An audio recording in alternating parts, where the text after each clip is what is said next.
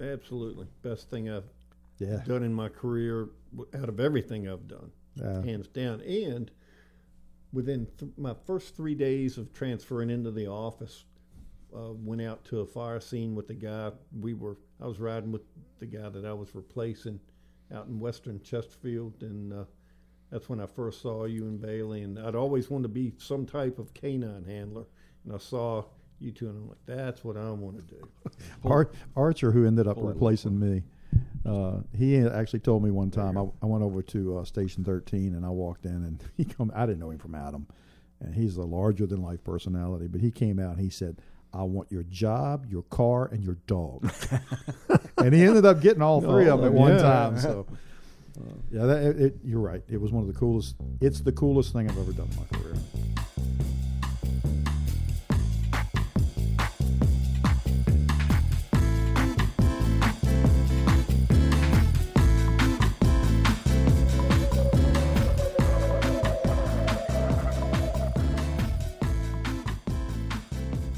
Welcome to the Firehouse Logbook Podcast. I'm your host, Robbie Dawson, and this podcast has officially gone to the dogs. It's virtually and literally. Uh, commonly known as arson dogs, canine teams have been used in investigation of fires for many years. And in Central Virginia, I think one of the first canine teams uh, worked in around Richmond, came out of the city of Richmond Department of Fire and Emergency Services. And I was lucky enough to work with one of the other early canine teams in Central Virginia out of Chesterfield during my tenure with the Fire Marshal's Office. And unfortunately, the lifespan of our canine colleagues is- isn't as long as ours, and both of those highly trained members of the organizations have crossed that rainbow bridge, as they say.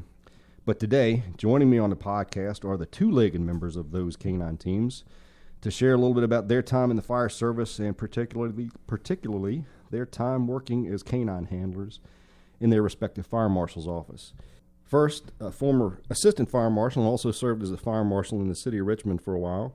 Now, currently a captain with the Richmond Department of Fire and Emergency Services, is Captain Mike Martin. Mike, thanks for being here.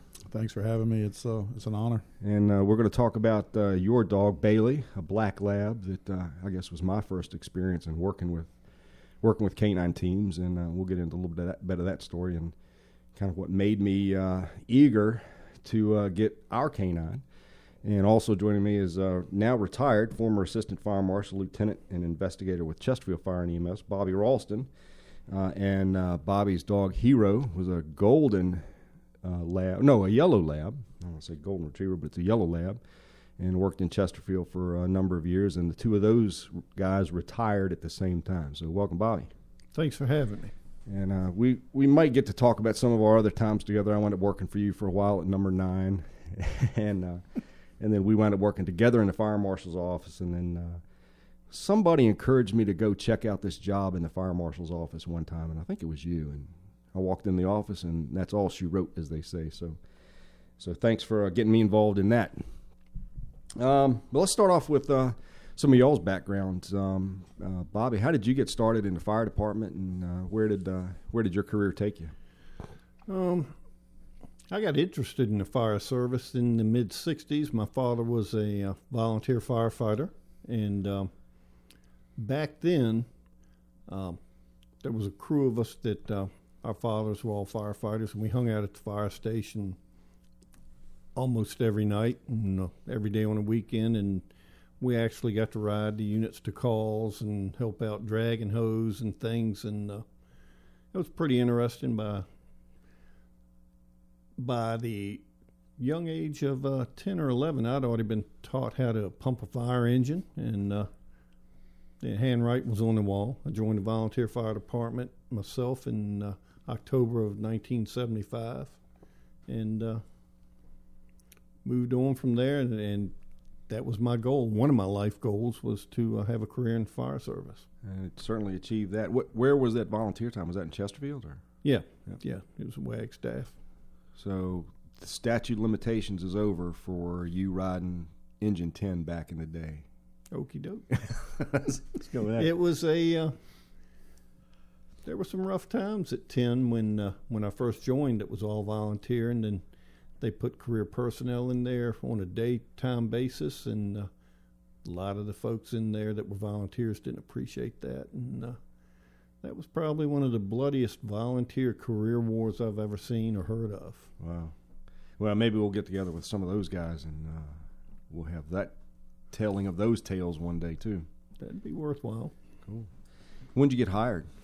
Um, I worked for Chesterfield for 32 years. I started out, um, I worked at the police department for a little bit before enlisting in the Marine Corps. And uh, after I came back from active duty, I went to work for the sheriff's office. And uh, the rotating shifts we were on, uh, they were very hard. And uh, with my fire service background and seeing 24 on and 48 off instead of uh, seven days of days, seven days of evening, seven days of midnight. Um, I knew where to go. A little better schedule. Yes, absolutely. Yeah. I knew you were in the law enforcement side for a while too, and you were a special police officer in Chesterfield after, even after you got on with the fire department. Mm-hmm. Right? Yeah. So.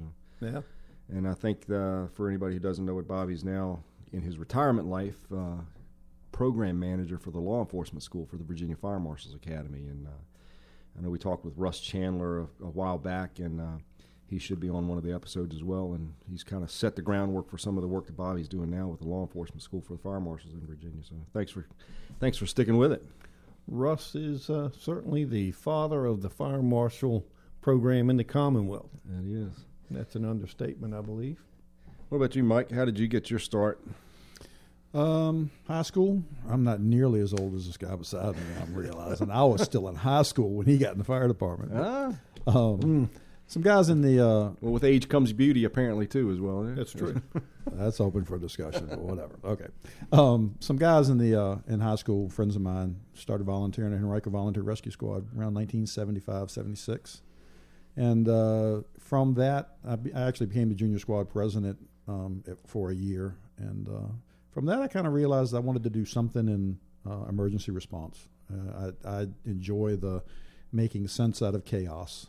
And uh, so just kind of trying to figure it out. I, I, really didn't have a preference whether it was police or fire. I joined the uh, uh, Richmond International Airport. It was Byrd Field at the time. Joined their uh, um, public safety officers, and so we did a week of police and a week of fire, where you had law enforcement powers on police pro- on airport property, and then the next week you'd be out riding the uh, airport fire trucks, the big ones. Uh, one of them had two 460 engines in it and carried 3,000 gallons of water and I think 500 gallons of foam, protein foam. Smelled great. Oh yeah.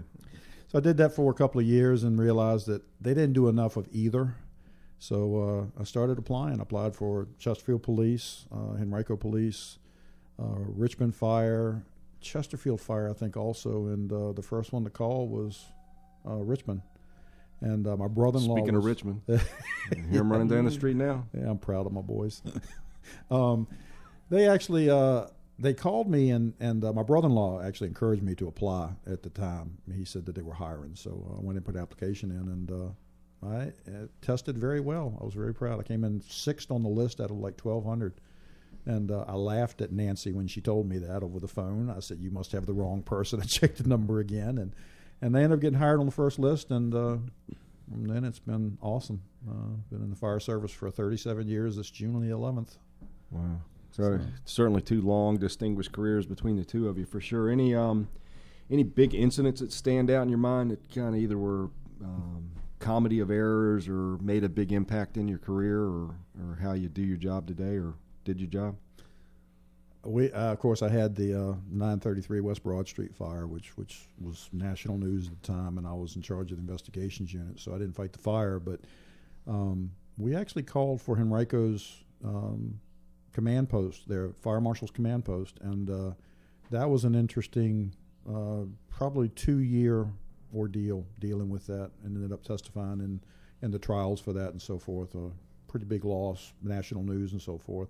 And then uh, the other big one for me is the Harvey family. Um, I was the first law enforcement person on scene there, and I was told when I was called that it was a potential two fire fatalities. They didn't know at the time that there had been a murder, and so there was two police officers there directing traffic at the intersections, and I was the one that kind of started pulling people because they were the firefighters were on, were in shock, and so I just kind of got a, a perimeter established and started pulling people out and taking their name as they came away from the bodies. And that started it. We did some incredible work with that. We went to Beltsville, Maryland, and recreated with the ATF the uh, the entire basement.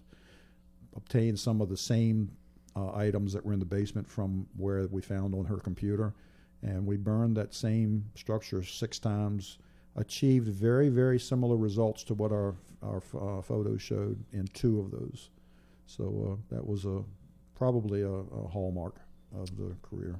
Well, well, uh, the first incident you talked about, the 933 West Broad, um, that's chronicled a little bit with uh, Keith Andes and Sylvester Henderson on episode three for this, and that's one of the ones I got them to talk about from an operational standpoint. Um, and they actually mentioned your name too because you handled the investigation on that one. But uh, that Harvey family one is one I, would forgotten about, and I, I know when I got in the fire marshal's office, there was a lot of using that case as kind of highlighting the right way to do an investigation. So you want to talk about that one, you know, just to give a kind of a high overview of what what was the the scenario.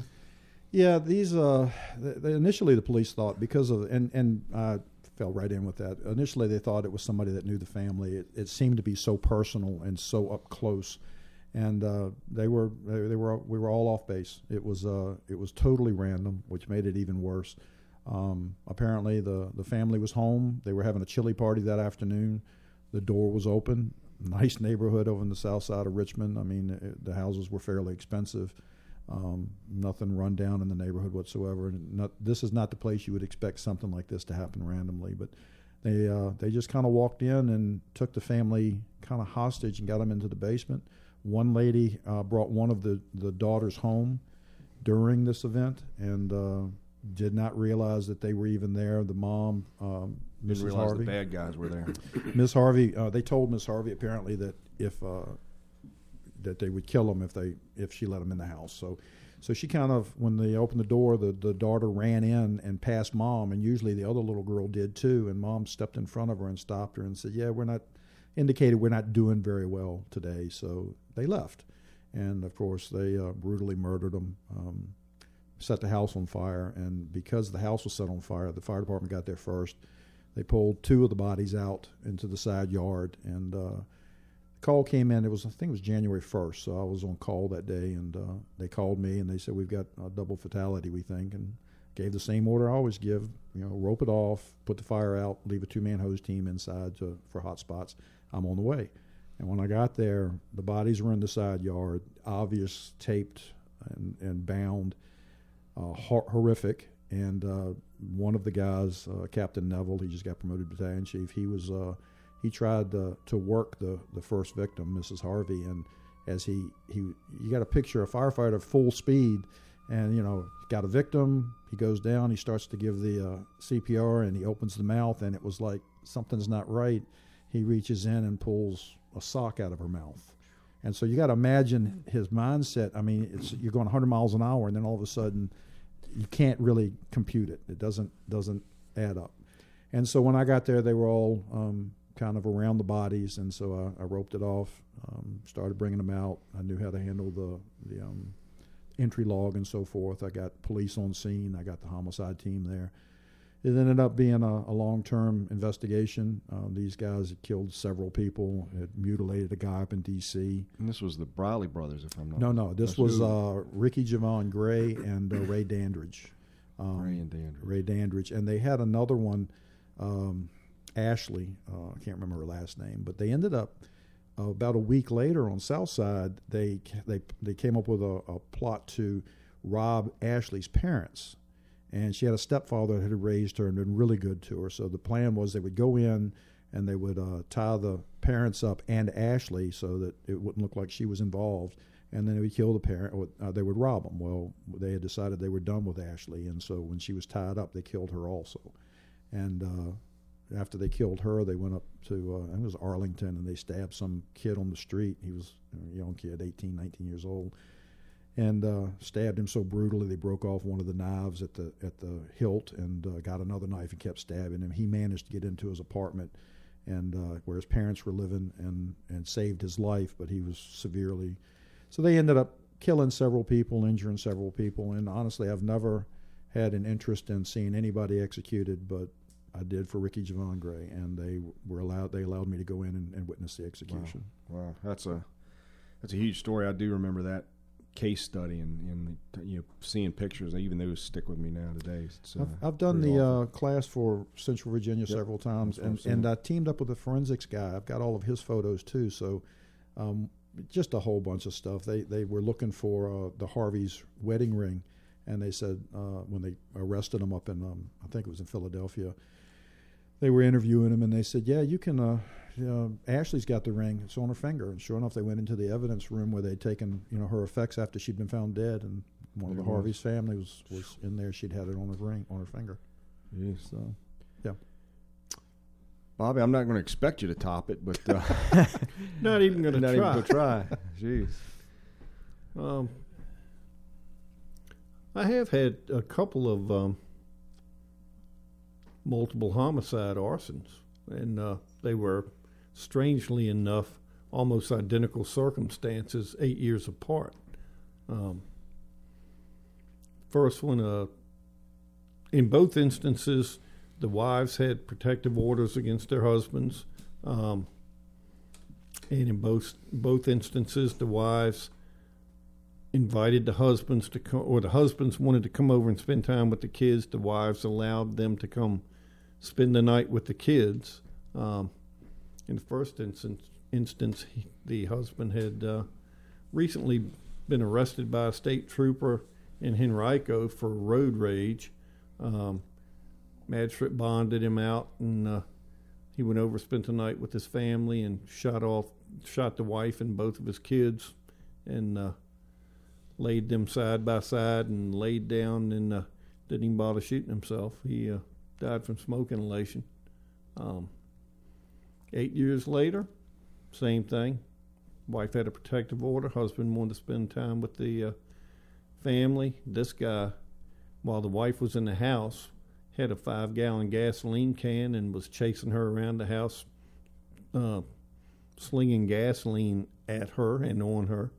She made it out the house and uh, he went upstairs and dumped it on both of his kids, set them on fire, caught his uh, mother in law in the hallway, poured gasoline on her, and uh, set her on fire. She died in the bathroom. His son died in the bedroom. His daughter actually, uh, um, last I heard, she had survived but was grotesquely uh, maimed because she was in bed asleep. He dumped it on her head and lit her on fire.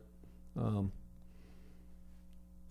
he had gasoline all over himself. He set himself on fire, and uh, it was just odd that in both instances they were abusive husbands, and uh, the wives had orders, but chose to uh, invite both husbands over, and uh,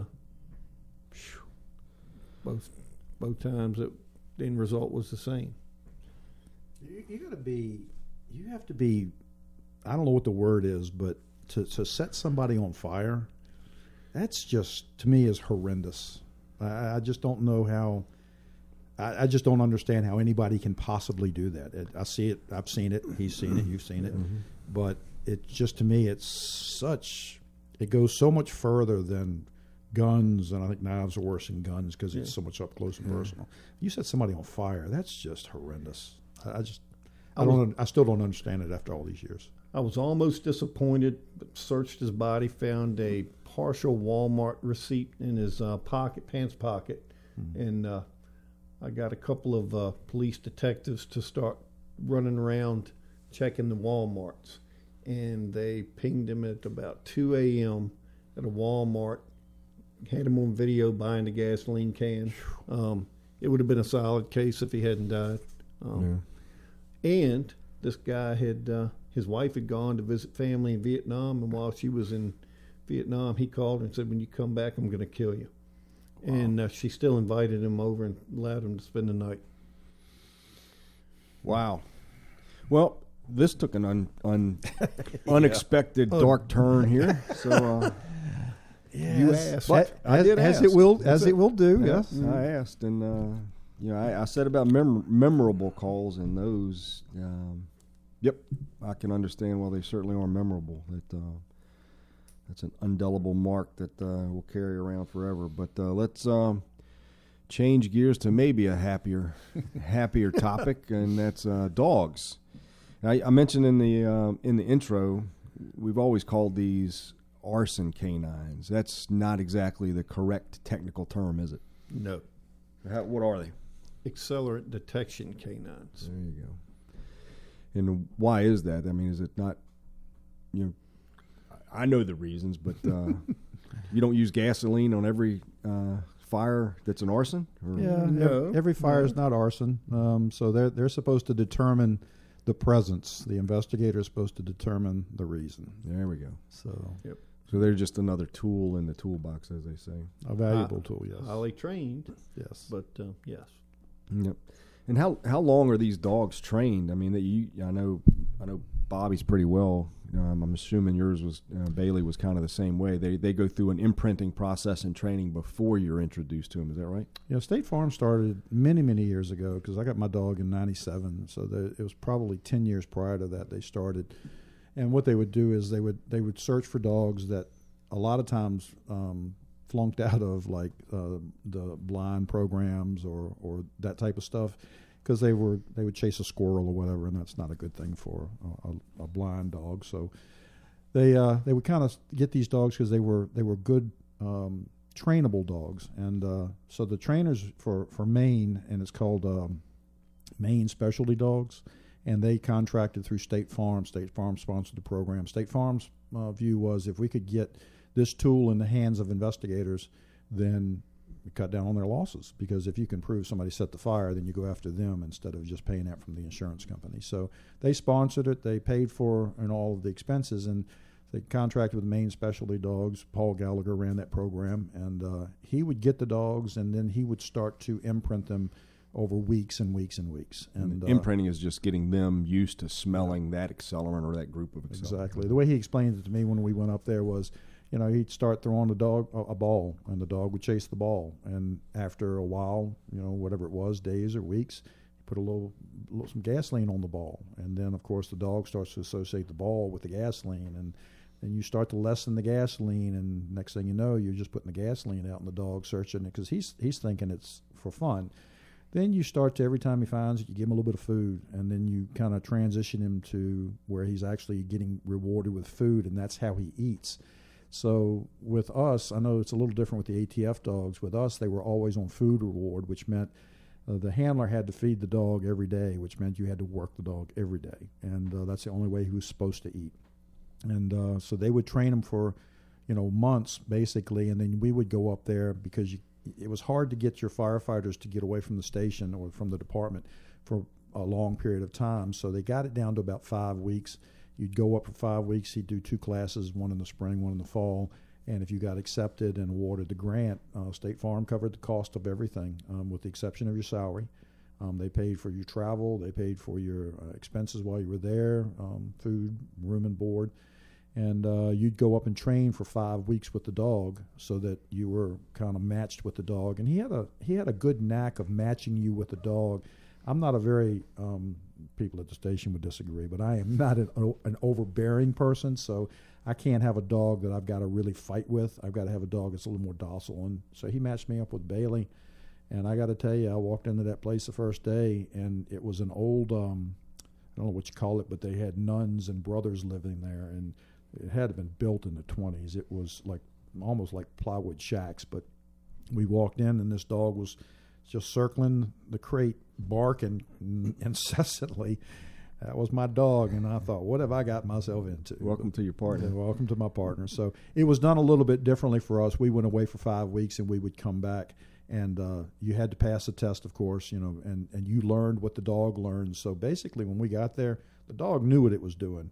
I just had to train the handlers to figure out what they were doing and why they were doing it. And when we get into the the first calls, I'll show you just how yeah. how much they knew what they were doing and I didn't. So and I'll yeah. I'll share. I think I shared this with you the, the incident on the on the fire in Petersburg where the dog was trying to tell you something and you weren't I, listening. So. I had forgotten about yeah. that until you mentioned it. Yeah. Yeah, Bobby, uh, Hero, your dog was an ATF dog. That's a little different program. Uh, what's the deal with them? Um, it's food reward as well. Um, it's a six week program for the handler once they're paired with the uh, canine. Um, same background generally as State Farm. They come from uh, Hero came from Guiding Eyes for the Blind. So he failed out of Guiding Eye School, dog. yeah. Well, I like to say he wasn't a good fit because he was curious, There you go. which made him an excellent detection canine. But um, they all, ATF also gets some from a program called um, Puppies for Prisoners, um, where inmates raise these puppies to go to um, um, as, as guiding dog guide dogs for blind um, people. And uh, once again, if they if they're overly curious or or they have issues that would not make them well suited to as a guide dog, ATF's handler and their or their their chief trainer and their veterinarian would go to the three uh, guide dog um, organizations, look at the dogs they had, and pick the what they felt were the best suited to to be a detection canine. Um, by the luck of the draw, they're either going to be explosive detection or uh, accelerant detection canines. Whatever the next school is um, scheduled to be, that's what that batch of dogs are going to be imprinted on.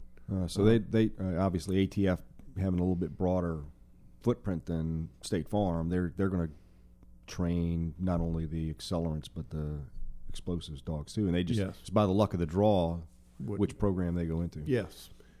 Yep. So- And they they kind of did the same uh, same process that Mike was describing. We had to fill out a, uh fairly extensive handler questionnaire um, about our backgrounds, our, our everything from height, weight, hair, no hair, beard, um, family background, wife, kids, your house, the whole nine yards, and the uh, chief trainer as they have the dogs, they're imprinting them. Um, they're observing the dogs, and they go through the handler questionnaires and uh, pair the handlers with the dogs, and have about a 99% success rate. Yeah, and I I was in the uh, supervisory role in that time, and when we applied for the dog, they actually came and interviewed us. Yes. the department, Yep. as well as it did a home visit for at your place. Yeah. To, pretty comprehensive.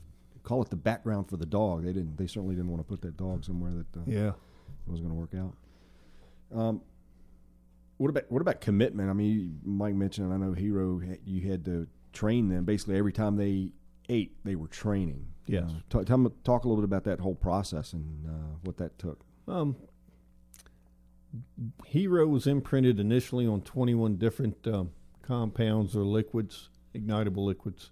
Um, I had to train him two hours a day, seven days a week. Just like Mike, they're on food reward and uh, they don't eat out of a bowl. They eat out of the handler's right hand, and they have to alert on one of the compounds or substances they're imprinted on, and they're rewarded with food. And uh, that's pretty much it. That's uh, for six and a half years. Hero ate out of my right hand. That's the only way he ate, um, except for the couple of times that uh, he stayed at your house when Yeah, I was out of town. I'll tell you one of those stories too. Okay. Okay. Monster in my bed. Um, but yeah, the, the food reward system um, it's pretty strong. It's a strong search drive for the Yeah. dogs. Um, it's a big commitment. He uh, went on vacation with us, and uh, every time I traveled, work related, he went with me, and uh, we trained. It's just a way of life.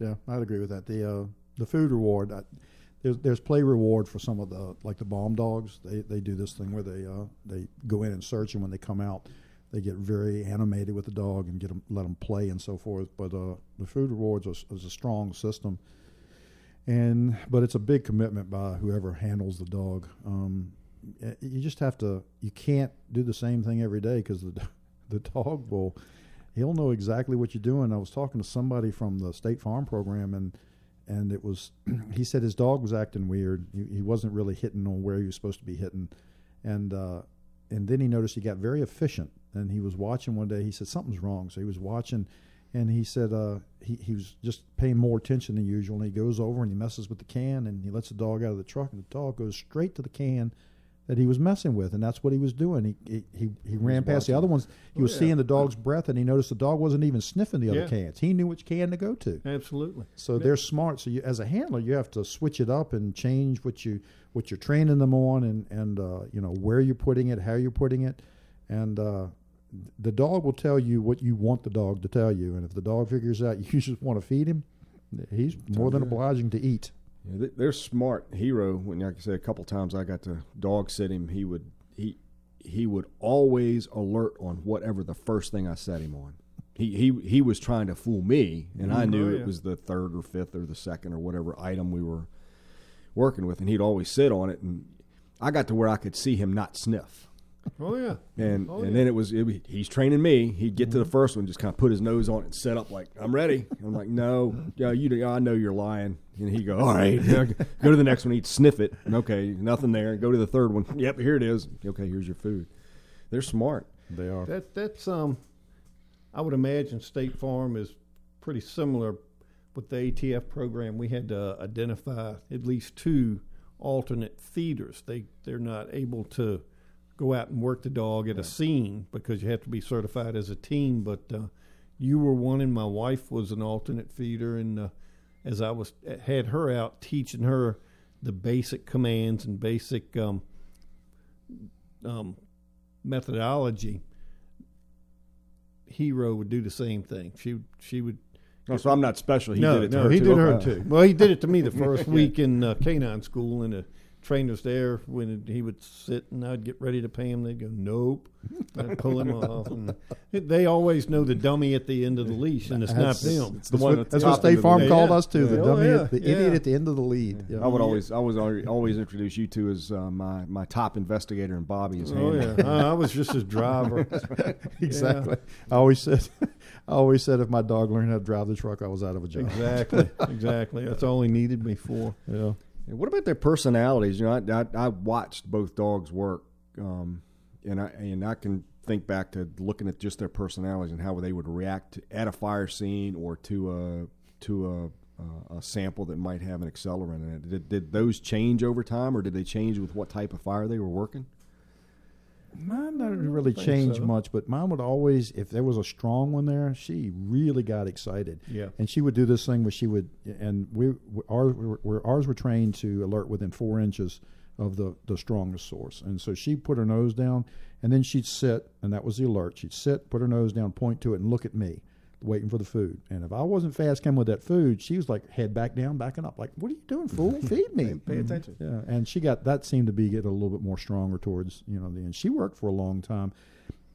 It really wasn't optimal, but the way my career went, I ended up becoming the um, supervisor of the unit and had the dog because I'd had her for well, I got promoted in 02, so from 97 to 02.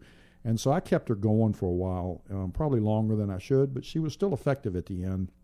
Um, I wasn't doing as much investigating because I was supervising, but she didn't retire until uh, 2000. Let's see, 97, yeah, 2000. She was 12 years old, 13 years old, Wow. and uh, she worked right up until the very end.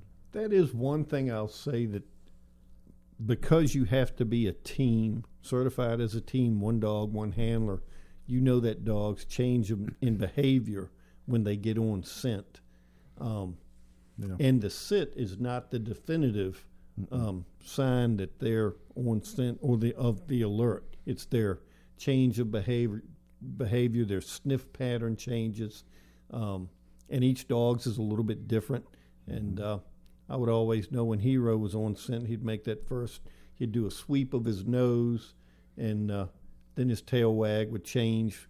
Um, not that he ever really got quick, but he would start searching more intensely and uh, and right when when the dogs most of them when they get on the source they take that one last hit in and blow it out and uh, and when you hear that that exhale from from their uh, olfactory system you know they're on it because some scenes just aren't suited for them to sit as an Yeah. alert I was going to say, she didn't like to sit in water. No. And of course, you've got No, no, water in all the fire scenes. So No. she'd be trying to sit down and put her head down, and she'd get all contorted. But yeah, you're right. She uh, she did have something a, a little of a tell with her too. When she really got something, her head would she'd be sweeping her head around, and it would jerk back. It would just uh, almost like uh, involuntarily. She would jerk back to where that, that scent was coming from, and then she'd she'd point to it again. Um, I, you know, sitting here talking, I really do miss that dog. She was incredible. So, absolutely best thing i've yeah, done in my career out of everything i've done yeah, hands down. And within th- my first three days of transferring into the office, uh, went out to a fire scene with the guy. We were I was riding with the guy that I was replacing out in Western Chesterfield, and uh, that's when I first saw you and Bailey. And I'd always wanted to be some type of canine handler, and I saw you two, and I'm like, that's what I want to do. Ar- Archer, who ended up replacing me, uh, he actually told me one time. I, I went over to uh, Station 13 and I walked in and he come. I didn't know him from Adam, and he's a larger than life personality. But he came out and he said, "I want your job, your car, and your dog." and he ended up getting all three of them at one Yeah. time. So, uh, yeah, that, it, it, you're right. It was one of the coolest. It's the coolest thing I've ever done in my career. I can't tell you how many student investigators that come through the Fire Marshal Academy that still ask me to this day. I'll, I'll have one or two of them in each school ask about how, how do you become a canine handler? and it's like, well, you learn Yeah. how to be a good investigator and spend some time, and then if you're lucky, Yeah. And you do have to be a good investigator before you get a dog. If you don't know, if you don't know what you're doing, the dog will he they will wear you out. Wow. So, So, so that brings up an interesting question. You know, the, the, I, I know a little bit about the ATF program, but uh, from Mike's perspective, did you have any kind of a commitment to State Farm? Did um, did they require anything beyond you just working the dog in the city of Richmond? not really. You know, State Farm, and you got to remember this was back in '97. Um, they didn't really. They kind of they just kind of briefly mentioned that we'd like the dog to stay in service for five years. Uh, they didn't typically take the dogs back, you know, even if it didn't last for five years. But um, uh, after about two years, you could pretty much count on keeping the dog because they were going to train another one anyway. And to get them to get the dog to come off of what you did and to a new handler was kind of difficult.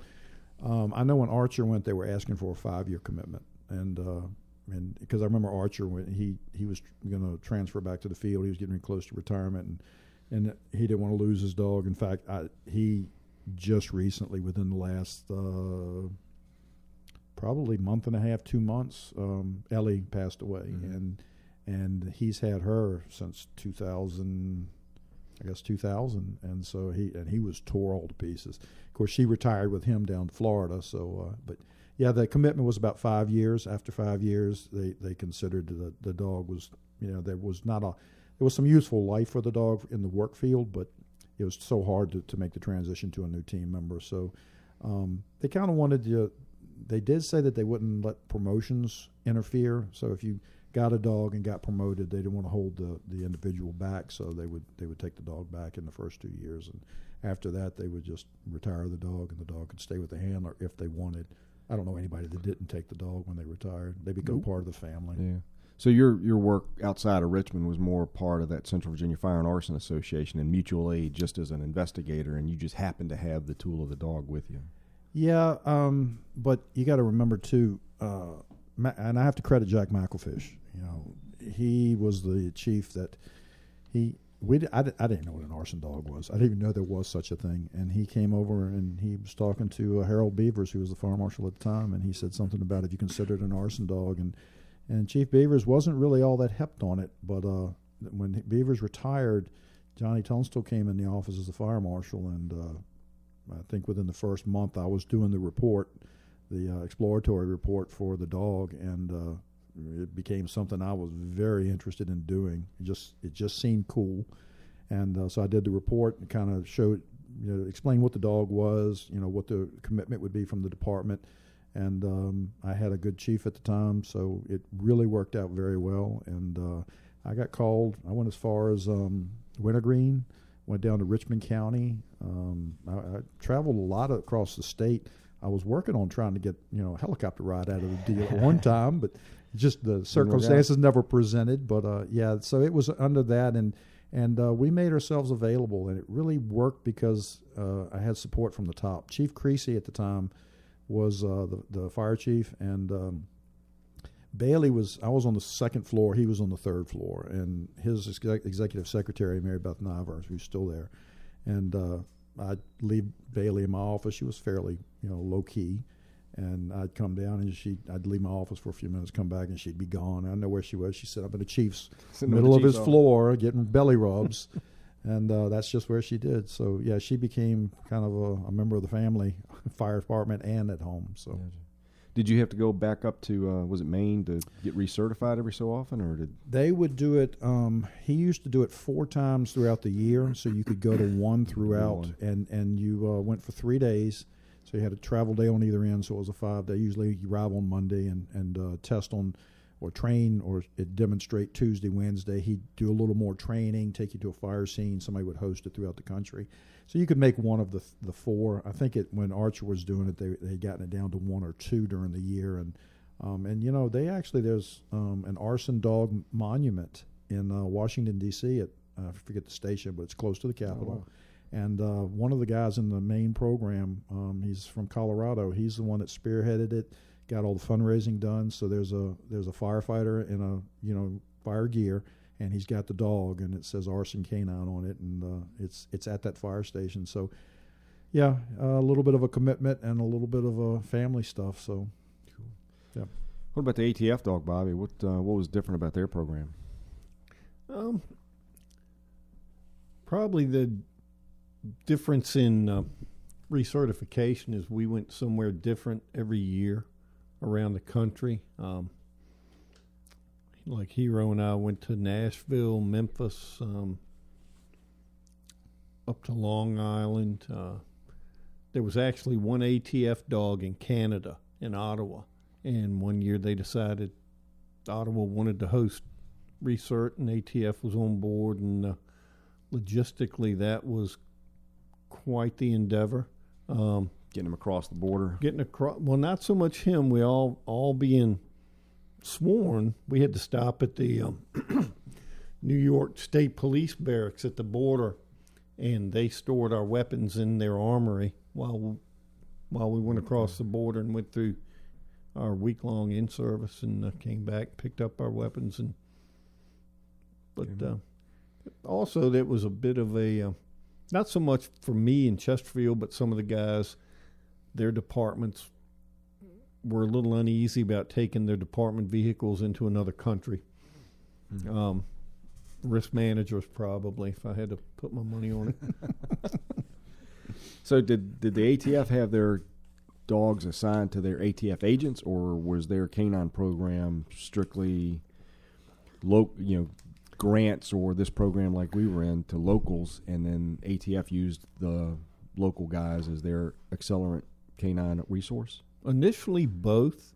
A um, little bit of both. They had some agents that were canine handlers for both accelerant and explosive detection dogs, and uh, they had some local guys that were handlers for either accelerant or explosive detection dogs. It kind of, over time, kind of morphed into they had agents that were explosive detection handlers, but um, all of their accelerant dog handlers were local guys that were um, that were part of um, an ATF task force. We were assigned to a task force, one of the uh, national response teams, and uh, I don't think I ever told you guys we towards the end of graduating the class we had to fill out what was called a pink packet and have backgrounds and all, and uh, sworn as um, federal law enforcement, being on the uh, federal task got activated. Yeah. Did you Uh, ever get activated on the task force at all? Or?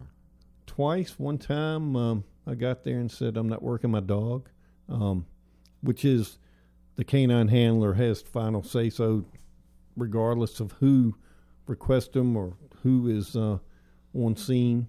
And it was a uh, it was a pesticide plant in Lynchburg, I believe it was, if I remember. And uh, No, nothing could go wrong yeah, there. like now, yeah, Here, I'm, sniff this. I'm not putting my dog there. I, and, uh, so, yeah, I went a couple of times. Um, of course, one of my classmates, which was a um, North Carolina SBI or State Bureau of Investigations agent, um, he drew a uh, national response team call to uh, Hawaii. Um, another from, one of my from cla- North Carolina. Yes. Yeah. One of my class, my other classmates uh, went to Guam. Um, had one went to Puerto Rico, but all of my stuff was in Virginia. Um, I couldn't get out of the state to save my life. Crazy. So how did the um any? I want to get into talking about a couple of incidents, and uh, the one that just popped into my mind for you, Bobby, and I wasn't there, but I remember I can't remember who was with you. You were working a fire scene in Chesterfield, and it, we were on the front porch, and you'd actually fallen, you'd fallen through the front porch, broke your wrist, and Hero almost wouldn't leave you. They were trying to get Hero away from from you to get you out from under out from stuck in the porch and take care of your wrist, and Hero Yeah. was upset. Yeah, the porch was probably I don't know four or five feet off the ground. We'd been we'd been cleaning the porch for a good half hour, and I started working Hero across the porch, and um, it was almost like slow motion. I heard a crack, and he broke through, and I reached down with my left arm and grabbed him and pulled him up to my chest, and my feet broke through, and uh, like an idiot, I put my right hand or my right arm out to try and break the fall, and You broke as- the fall, all right? As soon as I went through there, I knew it was broken, and he was, I was kind of laying on my back precariously, and he was on my chest. I was holding him, and they, one of them ran under there to try and pick, pick me up, and I was partially through the hole, and I was telling them to get him off me and off the porch and check him, and uh, so I eventually got there, and I was laying in the yard because it hurt pretty bad. It, it was no doubt if it was broken, and. Uh, and he, he was kind of glued to me and so they called the ambulance i told them to call my wife get her get him to her and for her to take him to the vet to be checked and that i'd be all right going to the hospital but yeah i was i was pretty worried about him when he broke through first Yeah. Any other major calls? And there's one I want to talk about that uh, I think I shared with you. Uh, any other big calls that kind of stick out in, when you were working with him? I worked a fire in a uh, in in a storage room in a food line, and uh, I made the, sure the manager told I, I was the lead investigator. I got called out there and just happened to have him with me, and uh, so I told the manager gather up all your people. I told him exactly where I wanted them. It just so happened they were outside of a bay door, and I took him in there and started working him, and uh, and he started alerting and. Uh, after I was finished, put him back up, and I was getting my evidence collection kit out to collect evidence. This one employee walked up and said, uh, "I need to confess I did it." And I was like, I was thinking to myself, "You got to be kidding me!" I said, yeah, "So in the in the uh, interview process after placing him under arrest, I said, so why do you just walk up and admit to it?" And he said, "I saw the dog doing something, so I know you had me." Did he use accelerant or did he did Hero Oh, alert? Yeah, yeah, Hero Okay. alerted. Yeah, and uh, the guy didn't know what he saw, but he knew that it was bad for him anyway. Uncle, I give up. I Yeah, surrender. yeah, it was like, whoa, okay. Mike, any any big incidents with Bailey? Uh, you remember? Well, it's funny because I, I- she went with me every day to work, so she was with me all the time, and uh, so she worked just about anything I worked. And of course, I was doing investigations, but I want to tell you about two of them, and it's it's weird because when you told me you wanted to do this, these two came to mind. The first and the last calls that she worked. The first one was on Mosby. I hadn't been back two days and get called for a fire, obviously an arson fire. There's a fire in the living room. There's a fire in the kitchen. There's there's about seven. Two of them upstairs in the bedroom. I don't know where else, but the, they're the projects. So they've got they're, they're um, tile floors. They're built uh, concrete floors with tile on top of them. So the water was sitting an inch deep. You know, when you're stepping in it, you're stepping in an inch deep of water. And I done got this new new fun tool that's really cool, and I got the neat truck, and I ain't got a clue what I'm doing, and uh, she knows what she's doing, and so you know I got everybody out of the the firefighters out of the, the apartment, and I bring her in, and you know I'm nervous, of course, trying not to show it, and I take her inside, and you've got in the living room as you first walk in the front door, there's a table in the middle of the floor, and there's a sofa and a chair. That's about it. Table's burned. It didn't really get into flashover stage, so it's just just the uh, just the. Um, Speaking of talking about dogs, and- dogs and the cats meowing over here. She, she's jealous. so uh, anyway, I, I'm looking at the table, and it's not. This room's not totally charred. It's just the table's burned. You know, the floor is all white, and and uh, but there's an, about an inch of water on the floor, and she comes in and she starts alerting everywhere, and I'm like, what in the heck is? Uh, you know, I'm trying to look all cool, calm, and collected. I'm like, what is this dog doing?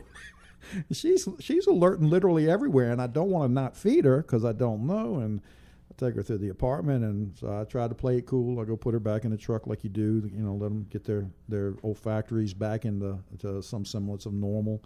And I go back in and start turning things over a little bit, and sure enough, there was a daggone can of lighter fluid under the table, and it had leaked into the water, so it had gone all over all the the floor. water. the guy that, and what the words rang through my head: "Trust your dog, you idiot." And uh, so she, and then the last one was this was really cool. We got called to Hopewell to help Boysaw, and uh, they had a it was a house fire. Suspicious guy walking down the street had had um. Had, were you there for this? No, but he told me. so the guy was walking down the street. He found the fire. He was a suspect, of course, and and so I, I took Bailey in, and she hit on a couple of spots. It was a little inconclusive whether it was you know a, a true arson, whether they didn't pour a lot of gasoline or not. But uh, I go put her back in the truck, and Boyso comes up to me and says, "We'd like to check him to see if he's got any accelerants on his clothes, because of course in arson, if they're if they're splashing gas, they're going to splash it on themselves. However, they could have just put gas in the car ten minutes before they got there." So, as an investigator, you, you do the check and then you figure out whether it's supposed to be there or not. And so, Boyso says, "Let's let's check him, see if he's got any gas on him." I said, "All right, you want him to know, or you want to just do it surreptitiously?" And he said, "Let's just not let him know." I said, "All right." I said, "Y'all start talking to him." So I think it was Boyso, one of the fire uh, officers, state police guy, and a, a Hopewell police officer. We're all standing around him. I just put Bailey in work mode and walked up to him, and I'm standing with the group. And she ain't been there two seconds, and she's pointing to his shoe like, "Feed me, idiot! This is right here." And so the guy looks down and he goes, "God dog it! I knew you were going to find it." He kicks his shoe off and he takes the marijuana out of his shoe. yeah. So Bailey got, got a drug. me. She Bailey got, a got- dr- she got a drug arrest before she retired. That Bailey was got a drug and an arson all in one. that was one of her last. That was uh, it was probably if it wasn't the last, it was close to it. So that that's always a cool story. But she Yeah. worked she worked just about anything I went on. Um, it was just we had her there, so I would work her, make sure there was nothing there, and then I would uh, you know take her outside and, and put some drops down so I could feed her. It'd be the training training event for the day. The training of it because because of course you want them to get used to being inside all, Oh, all the debris and the water and and the the, the heat, the smoke, the lyre, the sirens. I'll tell you this one quickly too, but uh, I've you know I've never I've drawn my weapon, you know, doing searches and so forth, um, and making some arrest here and there, but I've never really came close to discharging my weapon in, in all of the years I was in the fire marshal's office, except once, and we were on South Side, and the the uh, the animal control guy was there, Jason Burrow, and uh, the people had left the house. They'd set it on fire. They'd moved out. They set it on fire, but they left their dogs in the backyard in a pen, and uh, a lot of noise, generators running. You know, the the trucks are all idling, and I'm standing out there with with Bailey. I've just worked her, and I'm headed back to the truck to put her away, and I you could barely hear it, but I heard Mike, Mike. Somebody's yelling at me, and I turned around, and this pit bull is coming across the yard, and I swear he is at full gallop, coming straight at us. And I'm like, what the heck? So I reach down and I'm like, stop. I'm screaming, stop. And pulling my weapon out. I had it pointed right at his head. And I was pulling the trigger at that time. And that dog pulls up at the last second and he's panting because he wanted to play with Bailey. He just wanted to play. Oh my God, scared. That still it makes my heart palpate just talking about it. That dog was oh my God, it was incredible. Got to take care of the dog though. Very expensive dogs too. Um, Yeah. When you figure what it costs to train them, and the investment that they put the departments put into the animals. Uh, two uh, two incidents that I I kind of harken back to, and, and Bobby, I wasn't at this one either, but I remember you telling me the story. You got called, I think it was to Fort Lee for a church fire. Yes. Is that the one where uh, you kind of worked him around the perimeter of the church, and he decided to go for a little walk? Yep, the oldest uh, oldest church on the post. It was over hundred years old, and uh, ATF call out because uh, Army CID or Criminal Investigation Division they don't work fires, so uh, they called us down there as part of the task force, and uh, I worked hero through. Uh, the only thing remaining was um, the foundation of the church. It was gone, so it was a cold scene when we got there. So worked him around the interior, and he alerted on a couple of uh, at a couple of spots, and uh, one thing I always did was an area, open area search um, after working him through the interior of a structure, particularly if he alerted, and it kind of a spiral search pattern expanding outward, and he alerted on a pile of bricks. Um, we tore that apart and found a pair of a set of MRE matches or pack, and uh, they ended up coming back positive from the lab later. But um, I continued the uh, expanding expanding spiral, and he did that nose sweep, and he paused and uh, stretched the leash leash out and stretched my arm out. We went for a run down through the woods and uh, and got to an obstacle course, and there's a uh, one of the um, events. There's a slide for life, which is a diagonal cable.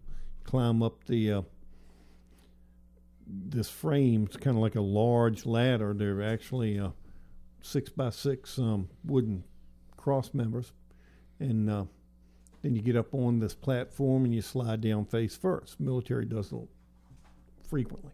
Um, so he stops there and runs his nose across the bottom rung, basically, hops up on that, runs his nose across the next rung, and then looked up. And uh, and sure enough, our boy had been up there. Uh, he was a uh, disgruntled Army private in, in basic training, and uh, he broke into the church, set it on fire, and that's where he was hiding. And uh, That's awesome. The hero tracked him down. he did, he did. Uh, Again, just shows how smart they are. And um, the one incident that I, you know, I, I mentioned I was a supervisor at the time when uh, when we got Hero, but the kind of the incident that made me think, oh yeah, we got to have one of these. It was a Central Virginia case down in Petersburg, and uh, they called out the uh, Central Virginia Task Force. I went down uh, working with some of the ATF guys, and, and Mike came down with Bailey, and um, I remember Mike getting there. We were talking about kind of the plan of how we're going to do this because it was a strip shopping center with a kind of a 7-Eleven on one end that didn't wasn't, didn't look burned, and then maybe two or three doors down was an old tattoo parlor that was burnt one end to the other. It was burnt down. The uh, frame around the sidewalk had dropped down on the sidewalk and had three or four feet of debris laying on top of it. And we were standing by the 7-Eleven where there wasn't any debris, and Bailey's like punching you in the leg and putting her nose up against the window of the 7-Eleven. and uh, once somebody goes, "Look at look at what she's pointing at, Mike," and sure enough, that's where they had found a Molotov cocktail at the bottom of that, where and you could see the stain over the window where the the bottle had broken on the window, but not broken the window, and fire had been there. And I remember you saying, "Well." You're smarter than me, and better right there. And uh, they don't call us the idiot at the end of the Yeah, lead for exactly.